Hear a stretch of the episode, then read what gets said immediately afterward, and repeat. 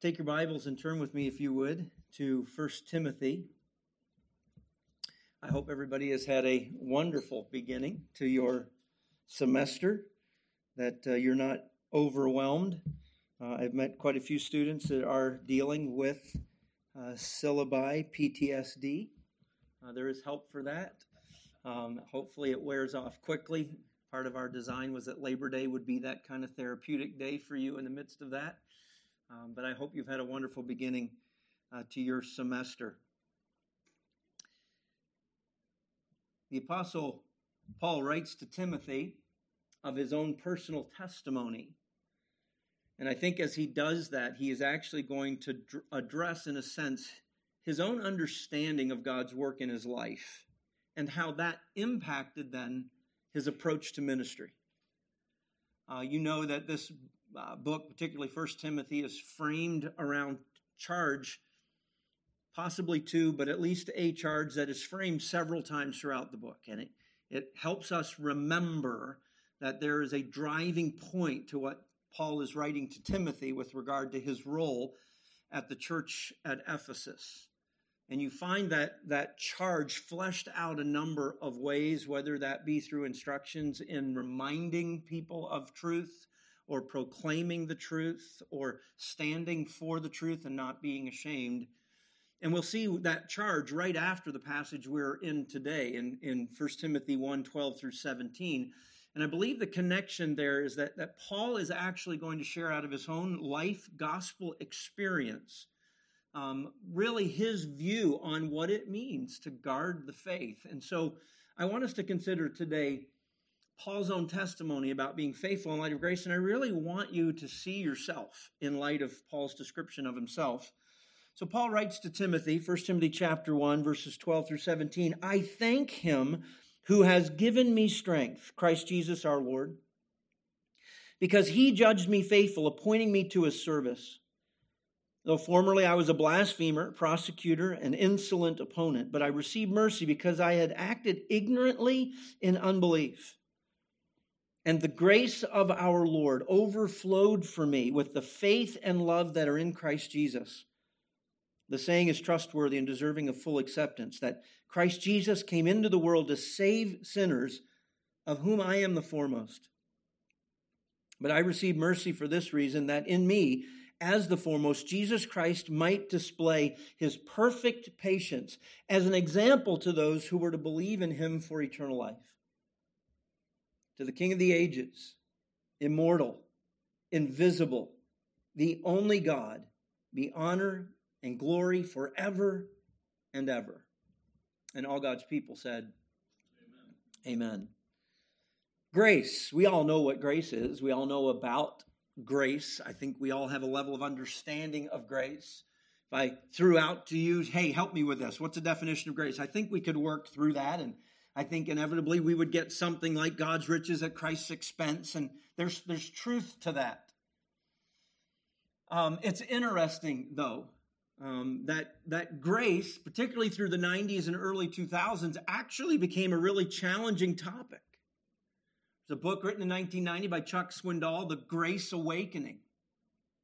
And it actually turned a lot of people's understanding and thinking about God's working in their life with regard to sanctification on its head in light of this understanding of what grace really is.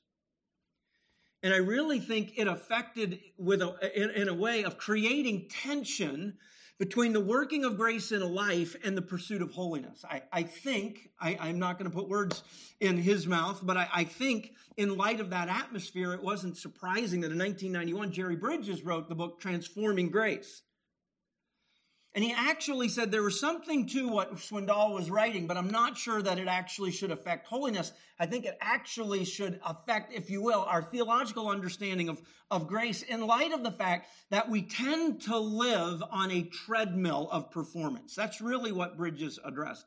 I actually want to recommend to you another book that he wrote then in nineteen ninety-four that is called The Discipline of Grace, God's Role and Our Role in the Pursuit of Holiness. And I think he really takes from his nineteen ninety-one work, Transforming Grace, and deals more with the aspects of, of sanctification that I think got off the rails in Grace Awakening This is a book that I would recommend to you. So what is grace? Alan's definition, and I did this by surveying where I see grace in the New Testament, specifically enumerated, connected to an idea. So grace is divine provision, where God, whereby God provides for his own, and I find it in these areas, for salvation, for sanctification, for service, for succoring. I had to use a good King James word to get another S. That's compassionate ministry to others, understanding, empathy, if you will, both ethos and pathos. And then finally, for sacrificial giving. You find in the New Testament those five areas where grace is specifically connected to those kind of things. So it's divine provision whereby God provides for his own for salvation, sanctification, service, succoring, and sacrificial giving in such a way that they cannot and therefore should not take the credit. That this divine provision is, in a sense, dispatched to God's people. You know Ephesians two, eight, and nine, for example, right? For by are you saved through faith, and that not of yourselves? It's a gift of God, not of works, lest any man should boast. And so you see divine provision for salvation, and it is dispatched in such a way that I cannot and therefore should not take the credit. And you see that same principle connected as Paul talks about the grace of God in his life for sanctification. It's God that works in you to will and to do of his good pleasure. You find it as well in service. You find it for having compassionate hearts, that God does a work in me, that where I wouldn't normally be compassionate, he actually impacts me in such a way that I'm not just feeling empathy, but it actually drives me to a kind of ethical pathos, that that feeling causes me to minister in a way that is beyond what I normally would. And you find it in sacrificial giving as well. This is grace. And thus there's this idea of divine enablement connected to the understanding of grace. In this passage of Scripture, we're going to see Paul, I think, as he works through his own testimony, deal with what really is a pretty robust understanding of grace in his own life. And he'll deal with that in three ways. I want us to see the pattern of grace, the purpose of grace, and the praise of grace. But as I do that, I, I want to challenge you with an interesting thought. I went back and just touched a lot of resources again in thinking through grace. And you know, just in doing that again, there's an interesting phenomenon that has happened with grace in our day. And that phenomenon is this. It's almost a deistic approach to grace. We talk about grace as though it's a God unto itself. Well, the grace of God did this. And it's almost that then we lose the of God. And it's grace is this, and grace is that, and grace is this, and grace is that. And one of the things I want you to find in this passage of Scripture is that God, God's grace, in Paul's mind, is never connected from God.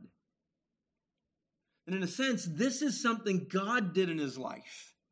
And so I want you to see that actually the first usage of the word charis, and it, yes, is a broad understanding. It's connected to thanks or thanksgiving. It's connected to joy. And then our normal understanding of grace is actually, in Paul's expression, I thank him who has given me strength. He actually makes this really, really personally connected to God.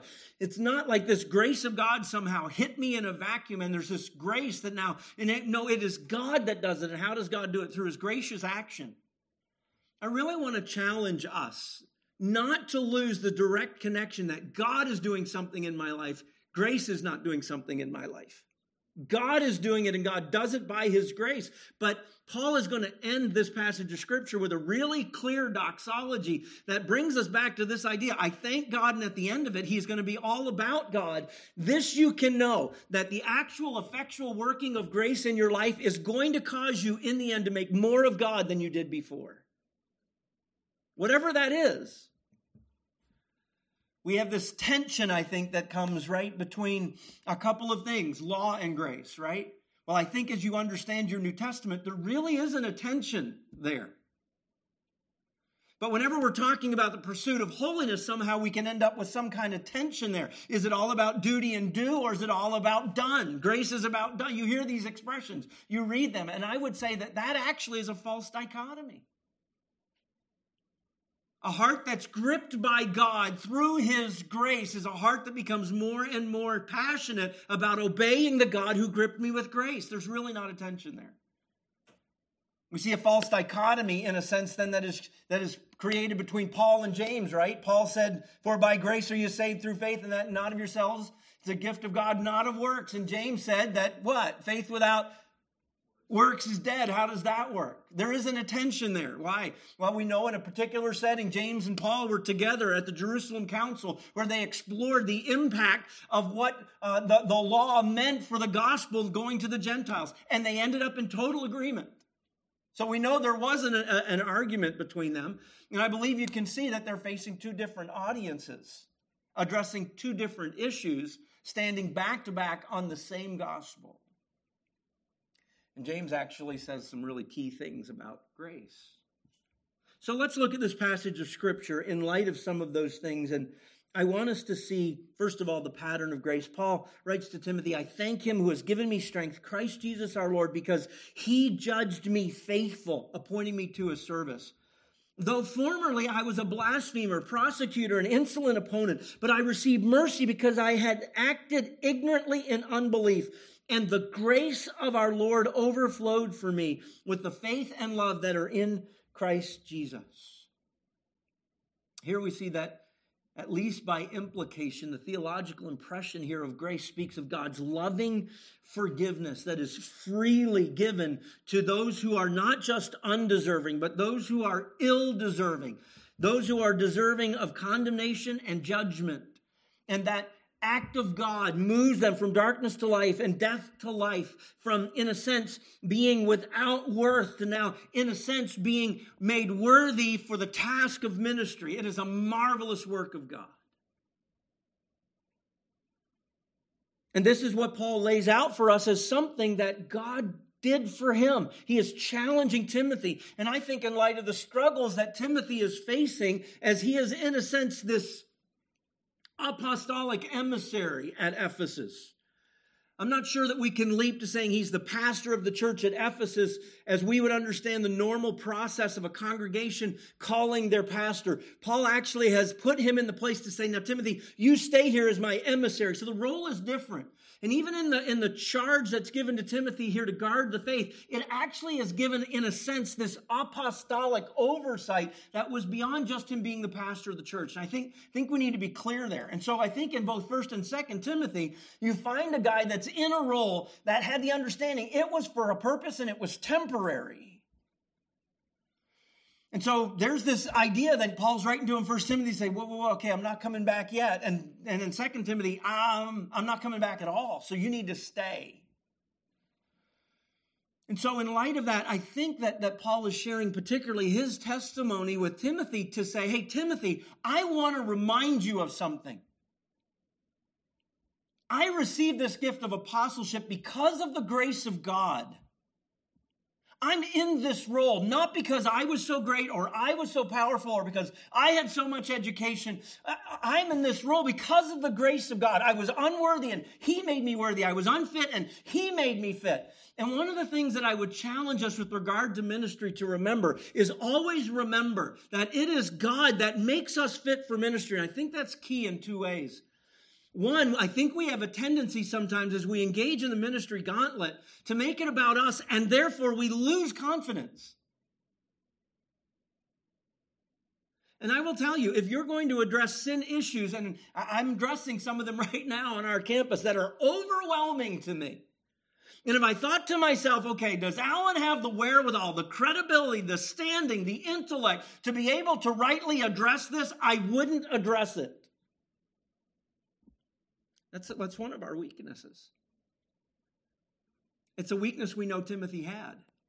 Paul's calling him throughout these, these pastoral epistles to confident boldness, but in light of who God is and in light of what God has said, not because of his position. I think this other side of that coin then is the second thing that is also true. I think this is a challenge to us with regard to overconfidence.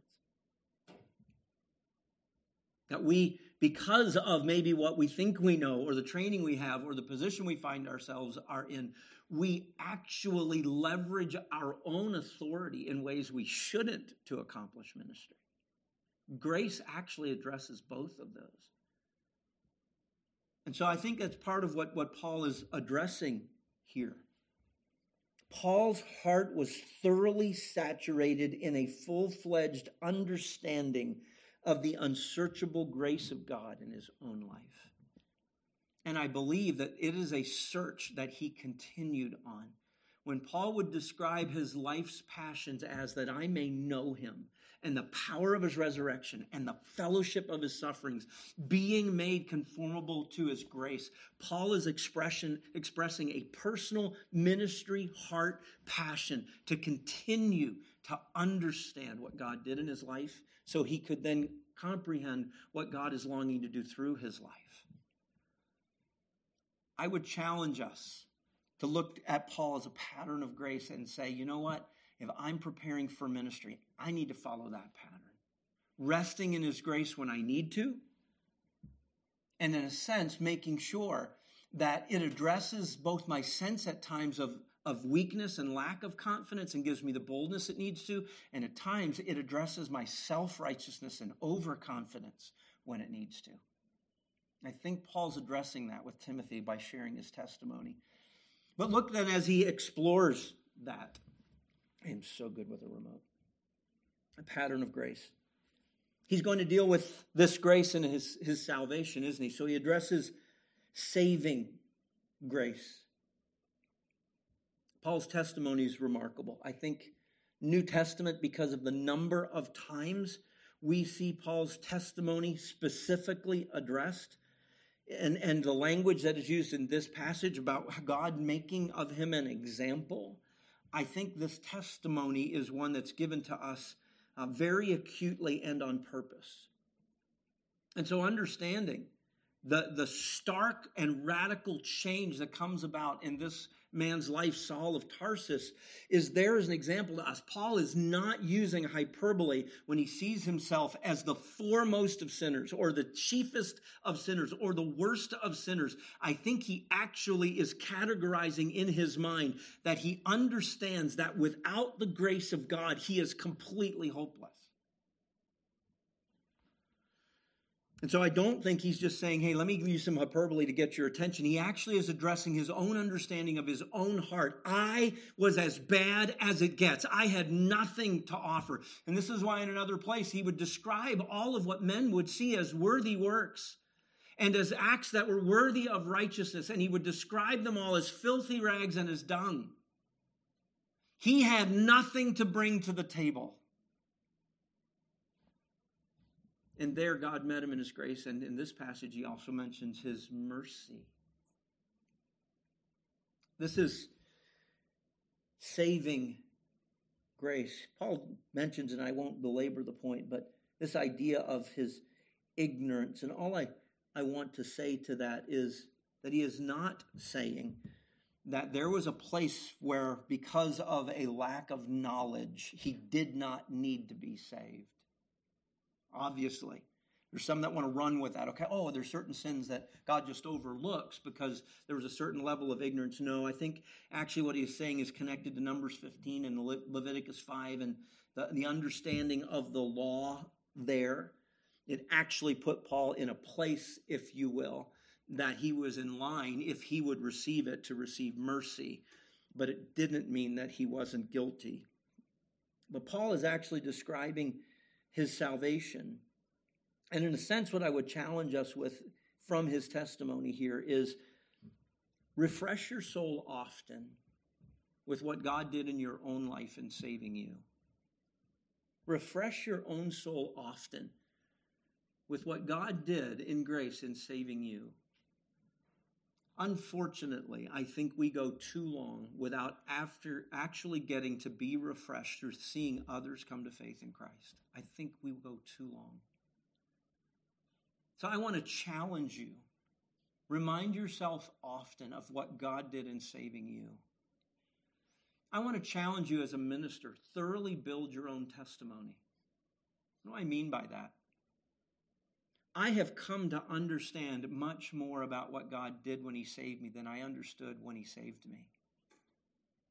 Why? Because I've explored the gospel, and I believed the gospel, and I believed enough to be saved, but I did not fully understand and therefore fully appreciate all that God had done for me to save me. I refresh my soul often when I read gospel truths, when I read Paul's testimony, what Paul then delineates as his own life change, and I look at that and I say, if this God saved him, that God saved me the same way. So if God did that for him, he also did it for me, though I didn't understand it. You see, the depths of God's grace and the depths of God's mercy in saving me were exactly the same as they were in saving Paul. He didn't somehow reach deeper to save Paul, because I too was the worst of sinners. I was completely beyond bringing anything to the table that make me savable. So as you explore the doctrine of salvation, explore it through a personal lens that says, he did that for me. I was guilty in that way, and he canceled my debt that way, nailing it to the cross. And so he talks about saving grace, but notice then he actually moves on to serving grace. Verse twelve, I thank him who has given me strength, Christ Jesus our Lord, because he judged me faithful. I don't think this was an expression where he looked and said, oh, okay, here's a specially faithful guy. I think the judging here actually is a result of the working of God in his life. That in a sense, the giving of the strength is what put him in the place of being equipped for service. This is literally the, the same word that is used in Philippians four thirteen. I can do all things through Christ which strengtheneth me. In other words, by the grace of God, God enables Paul in service to do all that God calls him to do. For Paul, that was starting churches all over the known world. That may not be the same task for you, but the God who saves you strengthens you by his grace in an equipping sense to do all that he's calling you to do. And so I think we should be encouraged by that.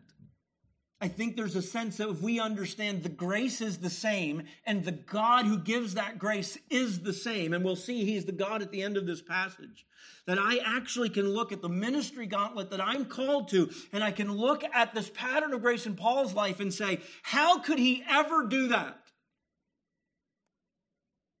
How could he suffer rejection like that? How could he t- go through the beatings he goes through and the days and the all that he describes? It wasn't because Paul was such a great man. It's because of God who by his grace strengthened him. And Paul gives us a pattern. He gives a pattern to Timothy that says, hey, Timothy, don't be ashamed of me, the servant of Christ. Actually, look at my testimony. I'm living an example before you. Why? Because it needs to be an encouragement to you that if Paul could be used by God, enabled by God, equipped by God to fulfill the ministry gauntlet that God called him to, there should be hope for me because it's the same God who gives the same grace, and I can pursue serving him. But then there's a grace that sanctifies. This idea of he judged me faithful or trustworthy, and it was grace that made him so. First Corinthians seven twenty-five, Paul described himself as one who by the mercy of the Lord is trustworthy. I don't think those are platitudes. I think we see clearly, and Bridges does a good job of that in the, the disciplines of grace, that there's a direct connection between God sending his grace and the work of that grace in the life of those who have received salvation. In fact, Paul writing to Titus says in Titus two, for the grace of God has appeared, bringing salvation for all people. And what does it do? Training us to renounce ungodliness and worldly passions and to live self-controlled, upright, and godly lives in the present age, waiting for our blessed hope, the appearing of the glory of our great God and Savior, Jesus Christ. You see, this grace has a sanctifying work in our lives. As I mentioned at the beginning, there isn't really a tension between the understanding of, of obedience to God and the grace of God. They actually work in conjunction, that a God who works in my heart by grace brings about a passion in me to obey and love that God. This is exactly what's happening in Paul's life. It ought to be happening in our lives as ministers of the gospel. So Paul's pattern would challenge us in a third way. Are you, in a sense, growing in grace? And what is the measure of that? I think there are several things. I think one of the tangible things, I think we see it with Paul when he expressed this understanding of thanksgiving or being, if you will, uh, beholden by grace. That's the thankfulness. Grace had gripped his heart, that we become more gracious. I, I think as I am growing in grace, as I understand what God has done for me, and as God's work in my life is changing me, I should be becoming more gracious. I think by that, it means I should be more ready to extend grace when I can. But those two things being said, I don't think we can divorce this, that I should actually be becoming more Christ-like. Those two things are part of that. But the active working of God's grace in my life should be setting me more apart to the God who is working through his grace in my life. I should be becoming more passionate about pursuing holiness and being more like the God who saved me in his grace.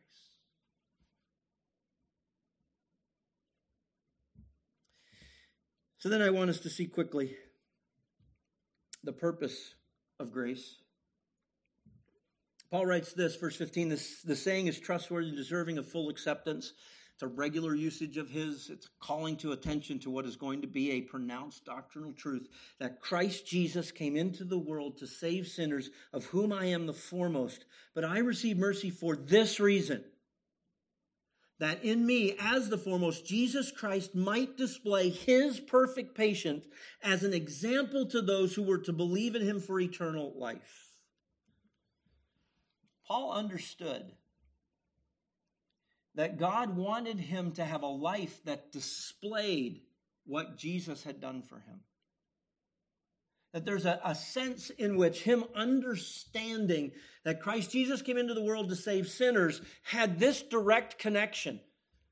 That because of who he was and what God had done in his life, that his life was somehow now to become a display of the gospel work in his life. And thus his role in ministry.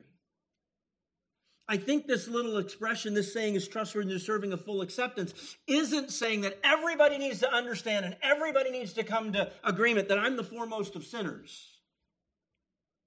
It is about this gospel expression that Christ came into the world to save sinners, and then it's connected to the idea that part of what he is doing in that is he is displaying these grace-converted sinners to the world as a demonstration of what his cross work can and will do. In other words, as we engage in ministry, our lives should display the gospel that we're going to minister. It ought to be a passion of my heart that my life is an example of the saving work of Christ. And so there's a, a purpose to this grace. Paul, in a sense, makes clear here that as the chief of sinners, he wasn't just the ends of the gospel. Great, thanks God, I'm saved and off I go. That actually this grace working in his life was about ministry. It was about displaying the gospel. It was about, in a sense, being this example or pattern of the working of God in the lives of men. How do we guard the gospel? I will tell you, folks, as ministers, if we somehow make that a task that is objective to us, oh, one of my jobs is to guard the gospel, and I'm going to do things tangibly to guard the gospel, and I have not internalized that this means living or guarding the gospel in my own heart, we're going to at best be weak in that task. Of somehow having the gospel over there and saying, ooh, I'm going to have to protect the gospel. I think our passion in rightly protecting the gospel will become uh, more real to us, because of us understanding that our lives are to display that gospel. And I guard it in my own choices. I guard my own heart. I discipline, if you will, my own heart according to grace. I pursue the God who through grace saved me because I want to display the gospel in my life. Living the gospel is a huge part of guarding the gospel. I don't think we can disconnect them. Then I want you to see a simple third truth. And it's that this all brings Paul to this doxology. And I think the gospel, grace, should bring us to this. I think as we talk about this, we should not be able to end and say, God, thank you. And in doing so, there's a sense that Paul affirms in his mind his confidence that he is saved. Why? Because of who saved him. Can I be sure? Can I really know? Can I rest in confidence, both in my own salvation and in the gospel I'm going to minister to others? Yes, I can. Why? Because of the one that saved me, because of the one who is the dispenser of grace. Who is he? To the King of the ages, immortal, invisible, the only God, be honor and glory forever and ever. Amen. This is an exuberant doxology. Paul cries out, the King eternal, the sovereign of the universe before creation and after creation to the final ages and on into eternity, be honor and glory forever and ever. Immortal to the one true God who's not subject to decay or destruction and is absolutely imperishable and incorruptible. To him be glory and honor forever and ever. Invisible to him who lives in unapproachable light, whom no one has seen or can see, be honor and glory forever and ever. To the only God, monotheo, he is the Lord, and there is no other. The I am that I am, to him be honor and glory forever and ever. And this is why I can rest confidently in the grace of God, because I rest in confidence in the one true and living God, who in his mercy extended grace to me when he saved me, when he called me into his service, and as he is sanctifying me for his glory. How can I guard the gospel? By fully understanding and deeply appreciating the God of grace through the lens of his grace to me. Let's pray. Father, thank you for the testimony of Paul. Not because of Paul, but because of you, you saved him. You radically transformed him. You remarkably used him. And he stands as a testament to us. We look at a dark world, and at times we wonder, can they be saved? When we look through the lens of the grace of God displayed in the light of one who called himself the worst of sinners, we're encouraged that Jesus never fails. Lord, when we look at our own lives and maybe we struggle with besetting sin,